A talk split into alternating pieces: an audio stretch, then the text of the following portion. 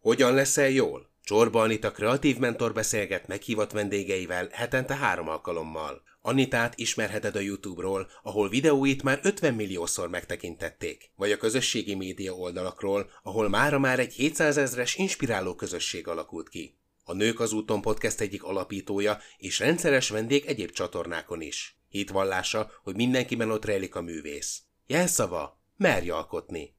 Most ő alkotott egy új podcastet arról, hogyan leszel jól. Légy jól te is! A mai adást az Inspibox támogatta. Az Inspibox egy olyan kreatív alkotódoboz, amely segítségével több kreatív alkotást lehet létrehozni. Inspibox. Élményekkel tele. Hogyan lettem sorozatunkban, azt fogjuk ma megnézni, hogy hogyan válhat valakiből filmkészítő és színész. Nagy szeretettel köszöntöm vendégemet, Árpa Attillát. Szia! Münchenben születtél, ezt e, kinyomoztam, és Igen. milyen hatással volt az életedre az, hogy, hogy ott nevelkedtél, vagy ott nőttél föl? Hmm, lehet, hogy egy Hány kicsit, évig voltál ott? Ott nőttem föl, ott születtem, 16 éves uh-huh. koromig Münchenben éltem. Talán a német mentalitást egy picit jobban elsajátítottam, és az abból a szempontból segítette az életemet, hogy azt a fajta tudod, ez egy, tehát a német precízió világ híres, és ez tényleg így is van. Tehát ott tényleg furcsán néznek rá, ha késel. Magyarországon, ha egy picit késel, akkor még örülnek is, mert még én sem voltam teljesen készen, nem baj, hogyha 5 percet késel. De ott nagyon komolyan veszik, ez a precízió talán, ez az alaposság, azt ott megtanultam, azt el Ez a tüchtigség. Tegnap jöttem haza egyébként Frankfurtból, és azon csodálkoztam, hogy nagyon-nagyon koszos a város, meg tényleg mindenhol szemét, meg én, nekem elképesztő volt a különbség, mondjuk a 20 évvel ezelőtti Németországot megnézem, és hogy viszont a németek, akik közlekednek az utcán, annyira, tehát hogy mintha nem is esne minden nap az eső, meg nem lenne kosz, annyira tiszták, meg, meg precízek, meg tüchtigek, és hogy mennyire nehéz lehet egyébként ezt megélni, hogy ilyen környezetben is megtartani az eredeti szokásokat. Már, már hogyha még vannak eredeti szokások, most nem fogunk politizálni, nem fogunk migránsozni, de azért az a Németország, amit te ma láttál, az tényleg már nem az, ami 20 évvel ezelőtt volt. Nem mondom, nem szeretnék politizálni. A Ez má- csak tény. A, igen, igen hogy... abszolút. A másik pedig az, hogy amikor ott felnőttem, akkor pont azt, amit sokan előnynek gondolnak, hogy a rendszer, igen. és a tisztaság, és az pont, hogy nem illet az én karakteredhez? Már akkor is ilyen művész jellegű érzések alapján irányított gyermek voltál? Gyönyörű szépen fogalmaztál, én inkább azt mondom, hogy balhés voltam. ez, a, ez a szembik megfogalmazás. Én, én a, amikor Magyarországra jöttem kamaszkoromban, pont azt tetszett, hogy, hogy káosz, hogy tehát mondjuk úgy, hát München az egy rendezett, szuper tiszta kórházi folyosó volt, Budapest pedig a kikötői kocsma. Főleg még a rendszerváltás előtt jöttél vissza akkor Magyarországra. A körül. A körül. A hát körül. már előtte is jöttem, néha-néha meglátogattam Magyarországot, hogy elveszítsem a szűzeségem, és hasonló programjaim voltak. igen, de hát a, a ide költözésem az sokkal később történt. És akkor ezt a balhés lelkivilágot a, egyébként a német iskola rendszer egy kicsit megtörte, alakította, formálta, milyen hatással volt ez rád? Nem nagyon sikerült. Nem? Meg, megpróbálta, de nem. Tehát igazából egy, egy ilyen kaotikus világba érkezni azzal a precizitással és alapossággal, az megint csak egy előny volt. Uh-huh. Tehát, De akkor mégis valamilyen nyoma lett rajtad. Persze, Nem? persze, és az segítheti sok mindenben. Mi az, amiben segített?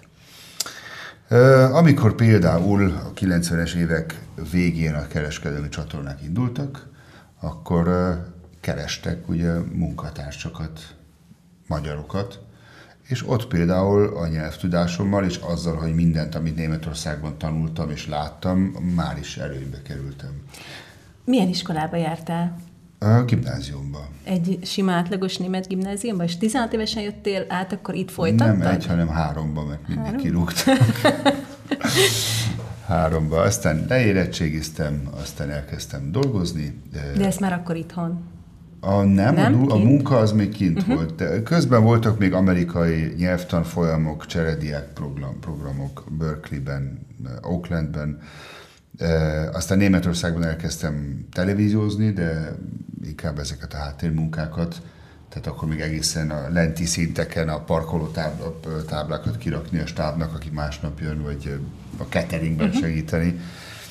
Aztán ott meg feldolgoztam magam felvételvezetőig, és akkor ott kellett eldönteni, hogy vagy folytatom ezt az utat, uh-huh. a szamárlétrát, és talán majd jó esetben tíz év múlva én is rendező leszek, vagy ö, diplomát szerzek belőle, és akkor felvételiztem Münchenbe, nem, Berlinbe, Londonba és Budapestre. És akkor még mielőtt megkérdezném, hogy akkor ö, hol végezted el, óvodás korodban is már tudtad, hogy valamilyen filmes dologgal, vagy színészettel fogsz foglalkozni, vagy mi szerettél volna lenni óvodás korodban? Minden nem tudtam eldönteni. Akkor tulajdonképpen minden is vagy most, nem? Akkor Pontosan, nem, nem, nem tudtam eldönteni. Pont a filmkészítésben, vagy nevezzük még tágabb fogalomban a showbizniszben. Uh-huh. A showbiznisz olyan sokat takar, mint fogalom, hogy van benne az írás, mint alkotás, a rendezés, a színészet, a zeneszerzés, minden érdekelt, a képkészítés. Gyerekkoromban csak azt tudtam, hogy valamit ezek közül szeretnék igazán jól tudni, de egyszerűen a mai napig sem tudnám eldönteni, hogy melyik a legjobb ezek közül.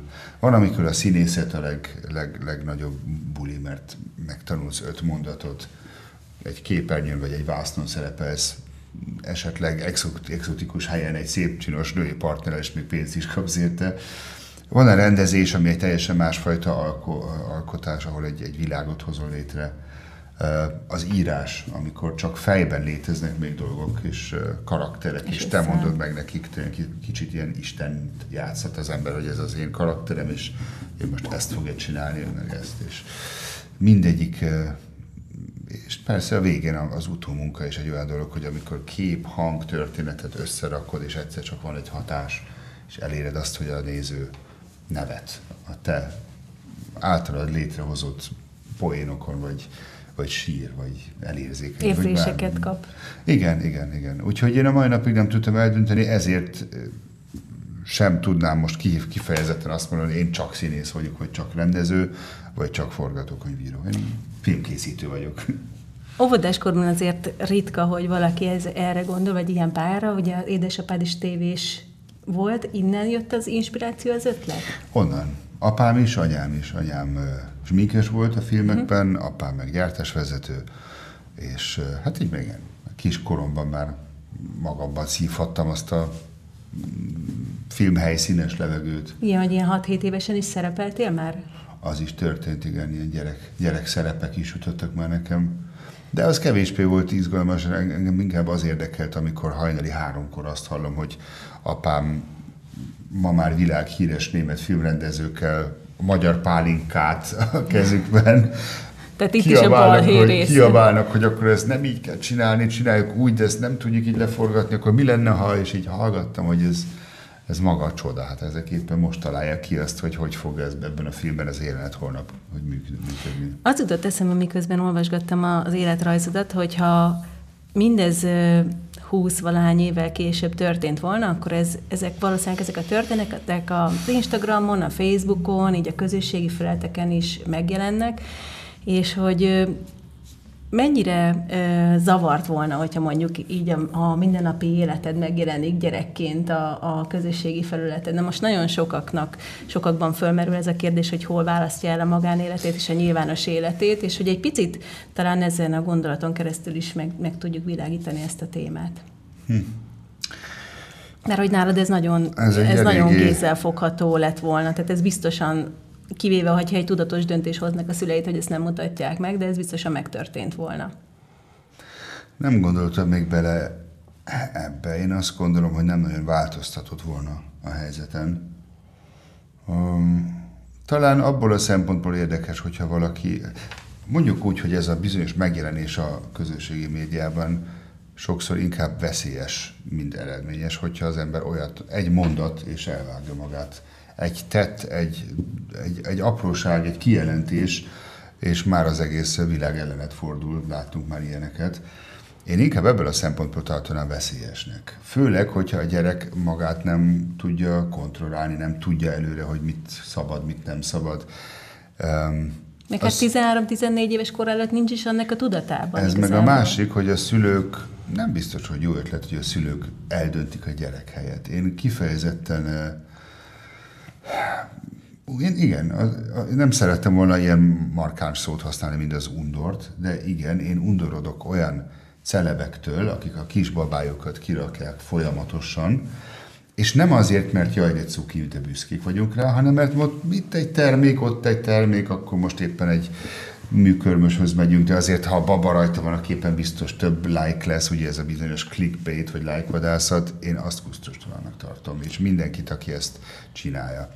Aki büszke a gyerekére, egy civil család, és csak azért rakja ki, mert jaj, cuki, az is már kérdés, mert a gyerek akarja, van beleszólása, eldöntheti, hogy igen vagy nem. Később már visszacsinálni nem lehet, ami egyszer a neten kint van, kérdez meg Beyoncé-től, vissza lehet-e csinálni? Nem. Nem, nem lehet. Vagy kérdez meg Sobert Norbit, nem, nem lehet visszacsinálni. Nekem is voltak már kijelentéseim, és egy Mit apró, csináltál volna vissza? apró kis poénból egyszer csak lett egy hatalmas nagy vihar. Uh-huh. Nem tudom, ezek általában poénok voltak. Én például soha nem értettem meg azt, hogy miért kell a félváros lezárni maratonok miatt, miért az aszfalton a város közepén kell futni, és ezzel megbénítani a forgalmat.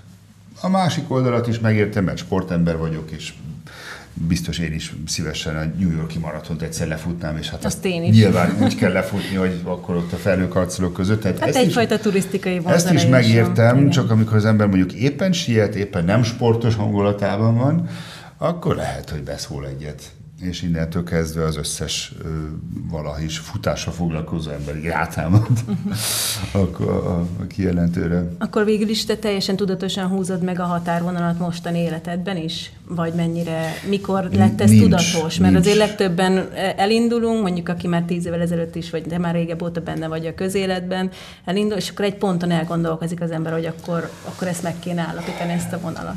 Én azt gondolom, hogy ez a vonal már nem létezik. Lehetetlen mindenkinek megfelelni, amikor pedig csak olyan dolgot jelentesz ki, ami mindenkinek tetszik, akkor meg unalmasnak számítasz, vagy gyávának.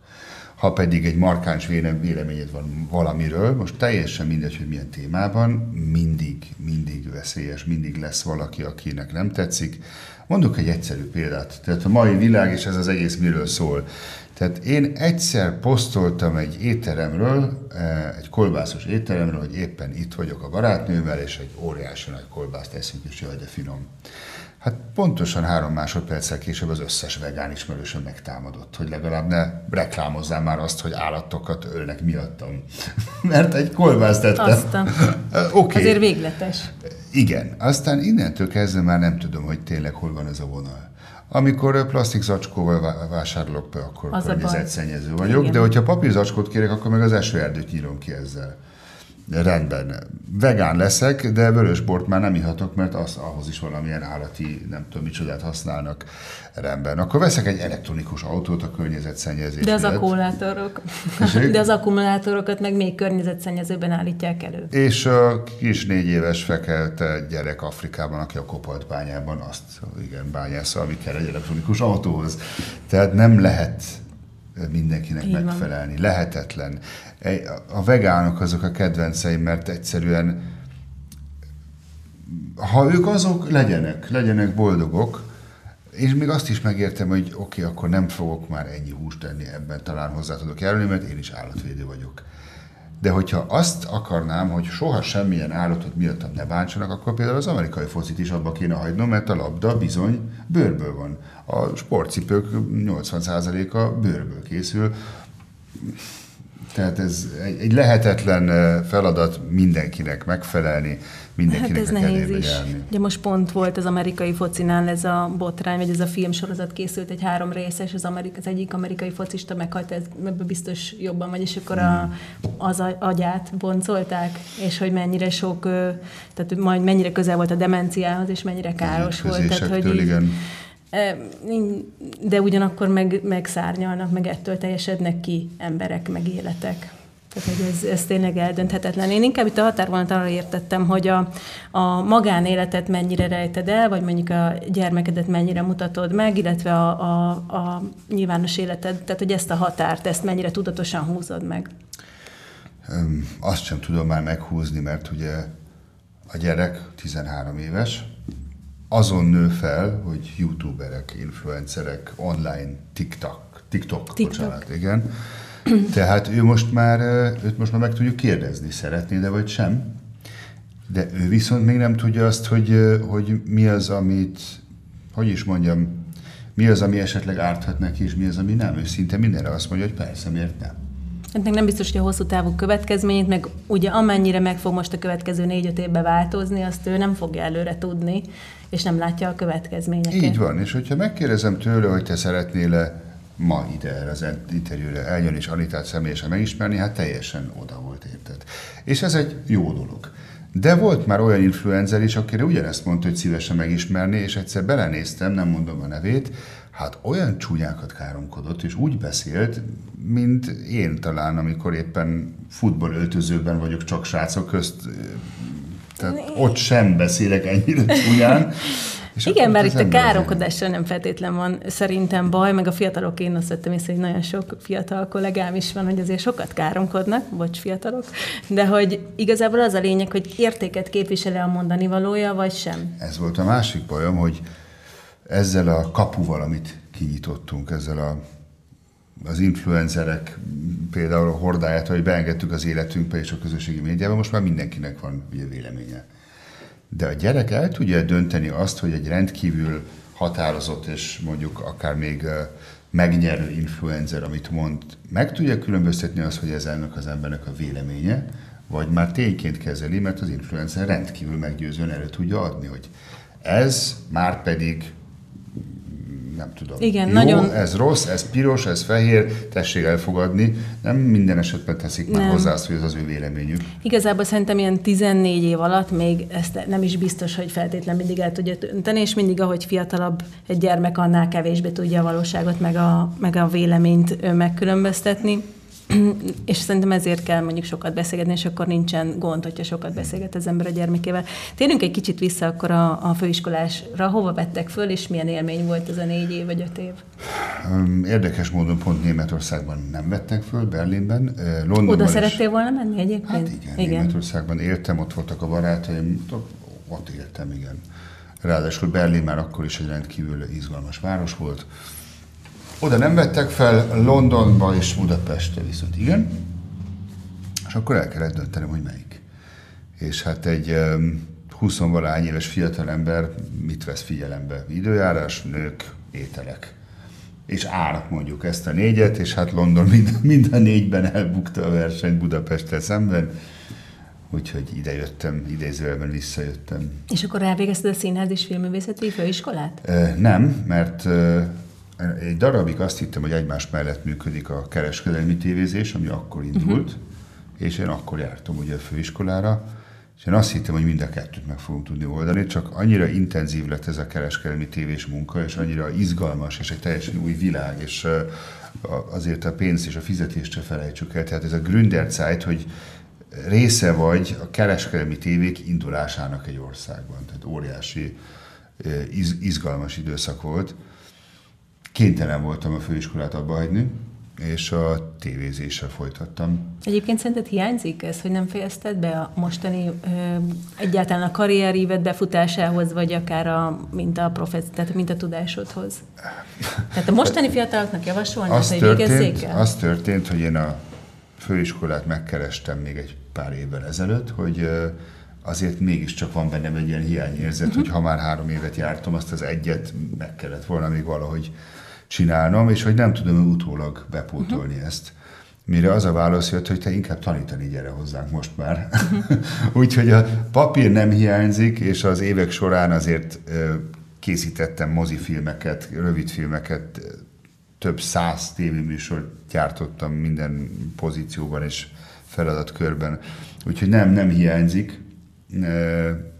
Talán a presztízs, hogy azért mégiscsak olyan hülyén hangzik az, amikor azt kell mondanom, hogy igazából csak érettségim van, ha papíron nézzük a végzettségimet, de más, más szempontból nem hiányzik. Lehet, hogyha oda mész tanítani, akkor ez már megoldódik benne. Már tanítottam sok ilyen helyen, az eltétől kezdve különböző médiaiskolákban, úgyhogy igen. És a mostani fiataloknak, aki mondjuk ezt a filmes szakmát választja, vagy szeretné választani, annak javasolnád mondjuk elvégezni akár a film, film, és, film és színművészeti főiskolát, vagy egyetemet, akár, egyetem, akár uh, hasonló médiaképzéseket, vagy mindenkinek érzésből dönts el, hogy esetleg menjen el inkább dolgozni, és, és a szakmát a gyakorlatban tanulja meg, mennyit ad hozzá az életéhez?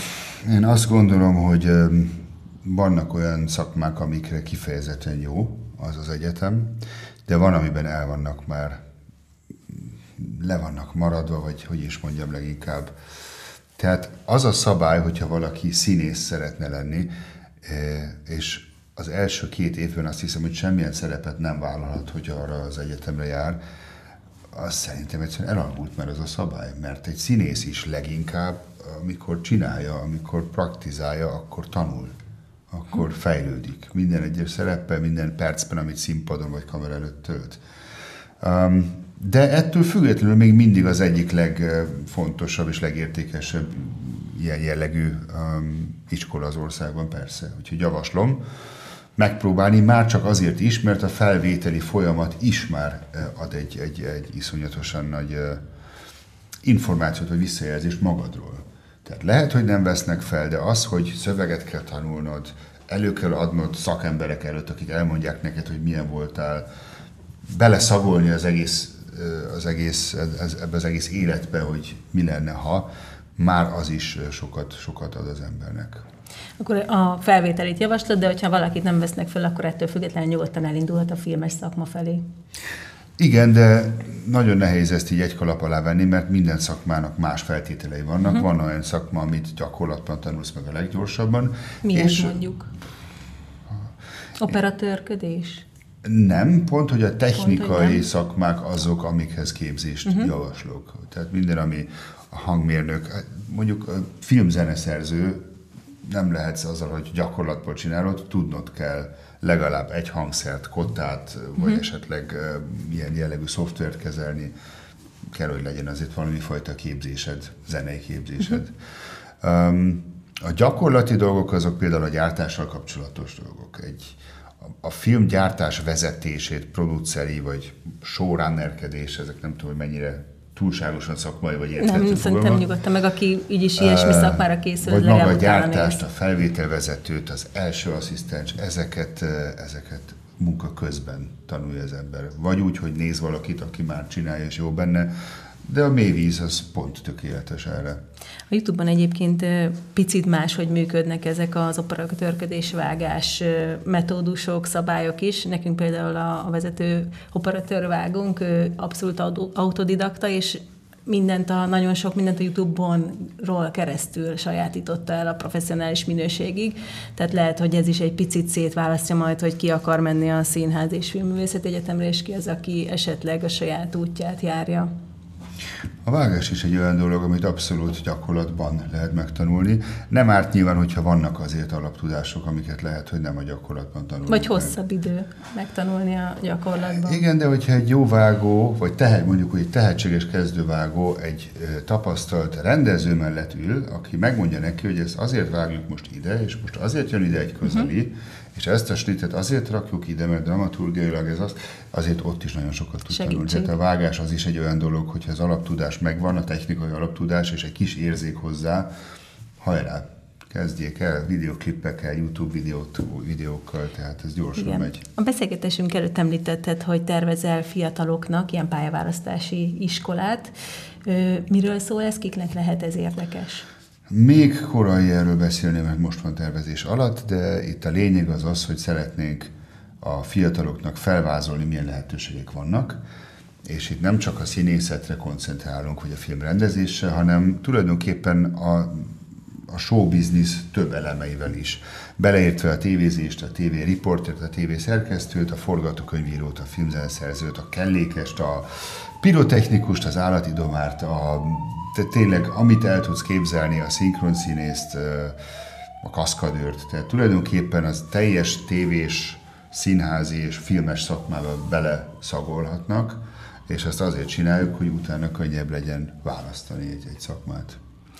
Amikor elvégezted a, az egyetemet, vagy majdnem elvégezted, és közben mellette dolgoztál, abban a következő 5-10 évben mi volt az a legnagyobb siker, ami még tovább lendítette e felé a szakma felé? Mm, tehát a sikerek azok tulajdonképpen mindig tovább lendítik az embert, és nekem volt szerencsém több műfajban is úgymond sikert elérni.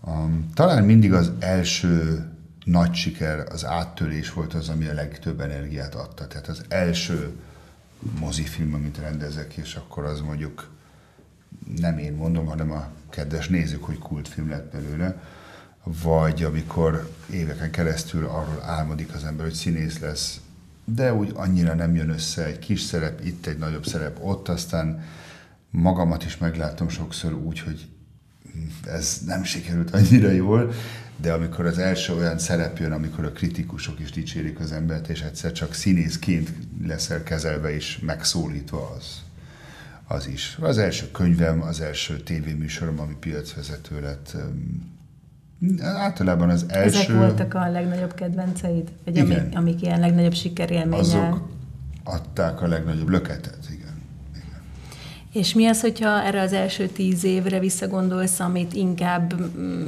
tehát amit kudarcként éltél meg, amit inkább már most nem úgy csinálnál? Mi az, amit érdemes elkerülni, vagy hogyan lehet ezeket a buktatókat megtalálni? Erre is azért nehéz válaszolni, mert én azt javasolnám, hogy ne akarjatok mindenhez érteni és mindent csinálni. Holott én meg pont, hát pont ezt csinálom. Igen, illetve egy lépésenként lehet ebben haladni. Ez így igaz, ez így igaz. Tehát én lehet, hogy egy picit átgondoltabban és lassabban haladnék, de ez is ellentmondás, mert én meg már rég előbbre szeretnék tartani az életemben és a szakmai elismerésben, mint ahol tartok. Tehát én hiába, most már lassan öt éve ott van az a hely a kandolom fölött, és még mindig nem állott az Oscar. hát ha ma, vagy nem tudom, most a napokban osztják. De most komolyan hol szeretnél tartani most? Vagy ezt most csak azért mondtad, hogy, hogy, hogy bátorítsad az embereket, vagy tehát, hogy van valami, ami, amit nem értél el, és szerettél? Akkor Szeretted egy, volna mondjuk 40 éves korodra elérni? Igen, én úgy tudok egy, egy kézenfogható tanácsot adni, hogy minél hamarabb döntsd el, hogy mit akarsz, és célz, célzottan arra készülj, abba fektesd az energiádat, és a szabadidődet is. Ezt tudom javasolni mindenkinek. Ezt például én sokszor elcsesztem, mert mindig valami más jobban érdekelt, vagy ezt is ki akartam próbálni. De miért Nekem... szerintem ezzel nincsen baj? Én például Igen. 36 évesen teljesen újra terveztem az életemet, és azt csinálom, amit szeretek, az és ugyanúgy izgalmas. meg tudtam mélyen tanulni. Az is izgalmas, és nekem is ugyanez megtörtént, ugye amikor a tele- televíziózásból kiszálltam, és akkor most hirtelen filmkészítő színész akarok lenni, tehát de ez már egy másik kör. Az első körben, amikor neki lendülünk ennek a szakmának, még fiatal korban, akkor gondolom ezt. Én azt látom, hogy olyan sok lehetőség van, hogy elvesznek már szinte a túl sok lehetőségben a fiatalok, és nem használja ki kellőképp a szabadidő, szabadidőket, amire lehetne. Tehát ma már egy nyelvet megtanulni tényleg egy appon keresztül lehet, ha fogod azt a fáradtságot, és tényleg naponta 20 percet foglalkozol vele, és nem pedig YouTube videókat nézel, már elnézést. vagy videójátékokat játszol, vagy nem tudom, mit csinálsz. Tehát a, a fegyelem és a, és a céltudatosság az a két dolog, ami például belőlem hiányzott, és amit viszont mindenkinek javaslok. De azért a türelem meg volt neked is, meg szerintem az a legfontosabb, hogy meg legyen a türelem, mert nem egyik napról a másikra jön a siker, hiszen látszik az életrajzodban is, hogy mennyi mindent megtettél, mindegyik területen is mentél előre. Nagyon aranyos vagy, hogy türelemnek nevezett, de nem, ez nem egy megtervezett dolog volt, hanem pont az a kapkodás, amitől most éppen kedves nézőket próbálom óvni, amit én elrontottam. Ugye azt kérdezted, mit csinálnék másképp, vagy mit bánok uh-huh. meg ezt, hogy túl sok mindent akartam, túl sok mindenbe belekezdtem, kapkodtam, nem voltam, pont, hogy nem voltam türelmes egy szakmához. Nem vártam ki. Ha az lettem volna, lehet, hogy el kellett volna döntenem akkor, hogy inkább a főiskolát befejezem, uh-huh. és csak a filmezésre uh-huh. foglalkozok. De ki tudja, hogy mi lett volna belőle. Lehet, hogy egy filmet csinálok, mint néhány osztálytársam, aztán szörnyegeket árulok az András uh-huh. úton Nem lehet tudni. Én azt tudom, hogy, én azt tudom, hogy a ma, főleg a mai világban, amikor már tényleg olyan könnyen hozzá lehet jutni információkhoz, tudáshoz, szakmai képzésekhez, akár egy telefonon keresztül, ezt használják ki. És akkor most már ennek a tanulságát levonva máshogy éled az életet? Tehát most már egy dologra koncentrálsz? Mondjuk úgy, hogy le... Azt hiszem, hogy Michelangelo-nak volt az a válasz, amikor megkérdezték, hogy egy darab márványból hogy tudott egy olyan gyönyörű, szép Igen. szobrot faragni, és ő azt mondta, hogy a szobor már ott volt, csak a fölösleget kellett levelni róla. Azt hiszem, hogy ez az, ami jellemző minden ember, és rám is, hogy jobban tudod, hogy mit akarsz, nemet tudsz mondani dolgokra, már nem mindent vállalsz be. Igen, talán megtanulni nemet mondani különböző dolgokra. Ez változott? Ez változott, és ez, ehhez kellett idő. Tehát, hogyha most valaki azt mondja nekem, ahogy meg is történt, itt egy forgatókönyv, megvan rá a pénz, a film a finanszírozza, rendezd meg. Nagyon kevés olyan rendezőt tudnék ma Magyarországon, aki azt mondja, Erre hogy nem, nem mert nem tetszik a forgatókönyv, vagy nem érzem, hogy ez az én témám. Ezt megtanultam. Pont uh-huh. Két héttel ezelőtt. Történt Mondtam először életemben nemet egy olyan filmterve, aminek már mindenre megvolt, és tényleg csak azt kellett volna mondani, hogy igen, forgassunk. De nem. De ez tök jó. És mi a kedvenc mostani projekted? Uff, nagyon sok van. Rengeteg. Egy tévésorozatot fejlesztünk, ugye most hála a jó égnek végre elindultak Magyarországon is a fikciós minőségi, minőségi sorozatok, így van. Tehát egy ilyet fejlesztünk, egy külföldi formátumot, amit honosítunk, és egy teljesen eredetit, és azokkal majd elkezdünk házalni a nagy csatornáknál. Több filmterv, és hála jó égnek több szerepajánlatom is van. Mm, mozifilmben, sorozatban. Ezeket még nem merem mondani, mert vagy nincs még aláírva, és akkor ez azért nem mondom el, vagy már alá van írva, és akkor nem szabad már elmondani. De akkor majd meglátunk ezt. De akkor a paletta széles választéka azért maradt? Tehát ugyanúgy. Maradt, mert uh, tulajdonképpen az egyik a másikban építkezik. Én azt tanultam, hogyha például jó rendező szeretnék lenni, és színészként dolgozok egy filmben, egy színházban, akkor teljesen mindegy, hogy Mészáros Márta, vagy Ron Howard, a legnagyobb Oscar díjas rendezővel, vagy akár egy rossz B-kategóriás akciófilmrendezővel dolgozol, mindig tanulsz valamit a rendezéshez, uh-huh. mint színész. Ugye teljesen másképp bánnak veled, más dolgokat látsz és tanulsz, és elsajátítom azt, amikor majd én rendezőként egy ilyen helyzetbe kerülök, akkor tudom, hogy Mi van én, a másik én úgy szeretnék majd dolgozni a színészekkel, ahogy ezt mondjuk Ron Howardnál láttam. Uh-huh. Én biztos, hogy nem szeretnék majd azt úgy gondolkodni egy rendezőről, ahogy én a Die Hard 5 rendezőjéről gondolkodtam, uh-huh. hogy ez egy idióta. Uh-huh. Bocs, John, vagy Michael, vagy hogy hívtak, már nem is emlékszem. Már mindegy is szerintem.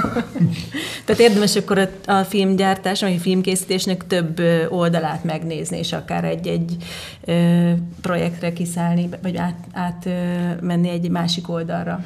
Igen, pontosan. És mindezt minden hamarabb. És készülni rá tudatosan. A mai világban már mindenkinek van egy filmkamera a zsebében. Így van, a telefon egy utómunka stúdió van a zsebében. Telefon. Ö, színészek, hiszen mindenkinek vannak barátai, ismerősei, és ma már ez a bizonyos szerepelünk egy kamera előtt, az már szinte hétköznapi, már mindenki szelfizik, mindenki posztol, live feed-el, streamel, mit tudom én, mi influencerkedik.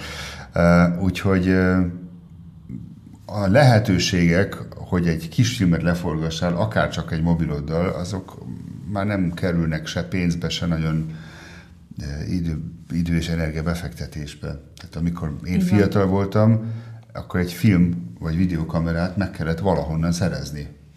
Valahonnan és ennek súlya kérni. volt. És súlya volt. Most és nem akartalak is... öregezni, csak...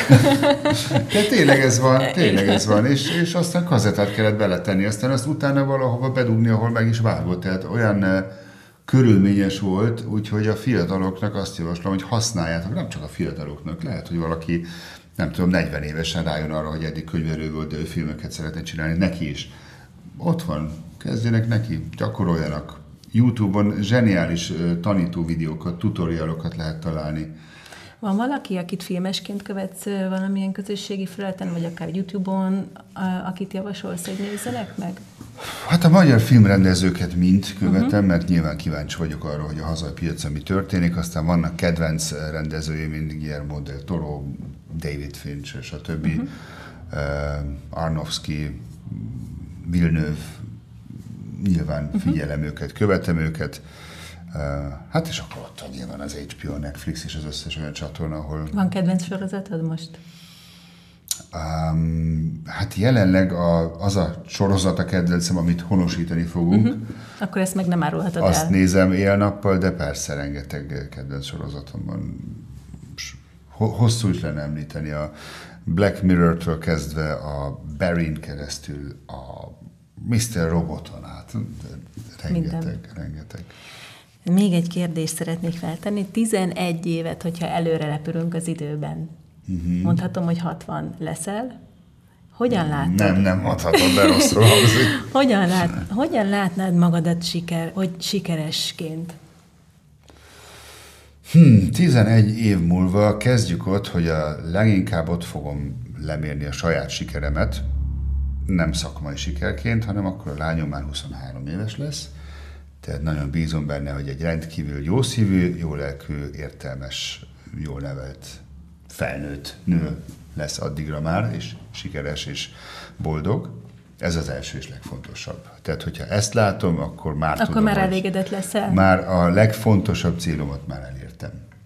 Utána persze nem ártana az, hogy az a bizonyos üres hely, ugye a kandalómon, hogy az megtelik, tehát ott, ott e, tulajdonképpen e, három oszkár is áll már, 11 év múlva? Hát nehéz lesz, de nem, nincs Miért? lehetetlen. Miért? Minden évben egy. Nem, ez, ez lehet egyébként nyugodtan egy Emmy is, vagy egy aranypálma. Nem, nem, nem, nem haragudnék meg. Tehát igen, egy, egy nemzetközi szakmai elismerés maradjunk Mint ennyiben. színész akkor, vagy nem biztos, nem inkább mint rendező szerintem. Inkább mint rendező, inkább, az lenne a vágyad? Mint, igen, inkább mint rendező. A színészet az annélkül, hogy most degradálni szeretném a szakmát, de nekem tényleg inkább egy passzió, nem uh-huh. pedig a fő szakmám. Uh-huh. A filmrendezés, filmkészítés, forgatókönyvírás, ezek azok, amik leginkább érdekelnek. Úgyhogy ez, ez is még örülne, egy, egy nagyon jó dolog lenne, amit még szakmai sikernek el tudnék könyvelni, az esetleg egy teljesen más terület hogy a magyar-amerikai futball válogatott mondjuk világbajnok lesz, vagy legalábbis Európa Én voltam bajnok. kint a meccsükön most nyáron, volt itt ugye Európa bajnoki selejtező igen, volt. pontosan. Igen, úgyhogy hát erre a van esély azért. Igen, igen, igen, igen, igen, hajrá. Van, van, van rá esély, mégiscsak valahol segítettem abban, hogy meghonosítsuk ezt a De sportot. De hoztad be ezt Magyarországra, nem? Mert emlékszem, hogy én egyébként voltam körülbelül, nem tudom mikor, 10-15 évvel ezelőtt itt a Honvéd pályán is volt a Budapest Wolfsnak mm. ját, Akkor még meccse. játszottam is, igen. Igen, és azon is kim voltam. Igen, tényleg? Na. Igen, és az a, valahogy az elején volt, ahogy behoz, vagy nem tudom, ennek, ebben között volt. Mondjuk úgy, hogy igen, tehát alapító és elnöke is voltam a szövetségnek is, uh-huh. és a farkasoknak is, de nem az összes kreditet szeretném magam, magamra nem húzni, tudom. hanem mondjuk úgy, hogy szám, nekem is részem volt abban, hogy ezt a sportot itthon meghonosítjuk. Akkor ez egy ilyen kis szívügy, amit gyakorlatilag ilyen társadalmi felelősségvállalásból is, viszel? Egyébként is, igen. Is. Egyébként igen. A sport szerintem nagyon sokaknak az életéhez hozzáad. Nekünk ez egy olyan sikertörténet volt, mint a, a jégveled tehát tényleg olyan misszió, mint amikor Jamaikában Bob csapatot igen. akarsz elindítani. Igen. Magyarországon amerikai futballcsapatot hát elindítani, ez, ez az volt. És ahhoz képest pedig ma már több mint 30 játékképes csapatunk van, három divíziónk. Hát ez. Az Európa bajnokság felé tartunk, mint az egyik legjobb csapat, és az egy, a, azt hiszem a világranglistán is valahol a 160. helyen vagyunk 500 csapatból, tehát annyira És ez 20 évvel ezelőtt indult, vagy 15? Uh, igen, 2005-ben volt az Akkor a bizonyos 15. mérkőzés, amiről igen, te beszélsz igen, a igen. Bozsik stadionban. Igen, igen. igen. És oda még nem terveztek újabbat? Most újítják fel a Bozsik stadiont. Nyilván ez a nagy állam, egy amerikai futballpálya Magyarországon, de hát építenek stadionokat, csak nem... Erre nem gondolnak, csak nem, kicsit nem, nagyobbat kéne. Nekünk akkor. még mindig azt, hogy hogy hívják azt a másikat? Tudod, azt a másik sportot, amire a stadionokat építik. Nem tudom. Labdarúgás, na igen, eszembe jutott. Ja, labdarúgás. Annyira lényegtelen számomra az a sport, foci. Nem, a foci az az amerikai foci. Mit tanácsolsz annak, aki most filmszínész vagy filmes szeretne lenni? Na melyik a kettő közül? Legyen az, hogy rendező inkább. Hogy ez neked is a, a fő vágyad, mm. a fő csapás irány. Mérje fel, hogy mennyire reális, hogy eljut odáig. Legyen egy saját egy saját ízlése, egy saját világa, tehát legyen elég bátor ahhoz, ne akarjon másolni, ne akarjon ö, valaki más után kullogni, hanem legyen egy saját nyelve, egy saját filmnyelvezete, egy saját ö, világa, amit be akar mutatni és létre akar hozni, és próbáljon minél hamarabb bekerülni tényleges filmprodukciókba, teljesen mindegy milyen munkára, mert a filmrendező és a producer az a két pozíció, aki attól lesz jobb, hogy ha minden máshoz is valamennyire értenek. Uh-huh. Tehát, hogy egy filmrendezőnek semmi köze nincs a kamerához, de meg tudja mondani az operatőrnek, hogy a következő jelenetben légy szíves a 85-ös tegyél be, minden szinten segít. A producer meg nyilván minden szegmensét ismeri, annál jobban fogja tudni irányítani az egész forgatást. Úgyhogy ezt minden hamarabb próbáljon jelentkezni gyártócégeknél, akár külföldi filmben, akár magyar filmben, gyakornokként, lótifutiként, bármiként. Köszönöm szépen a beszélgetést, szerintem nagyon inspiráló volt. Remélem, hogy tetszett nektek is, hogyha bármilyen kérdésetek van, akkor nyugodtan írjátok meg a videó alá, és Attila vagy én válaszolunk rá, úgyhogy hajrá! Iratkozzatok fel az Inspirációk magazin csatornájára, hogy legközelebb is találkozhassunk. Sziasztok, szép kreatív napot! Viszlát, sziasztok!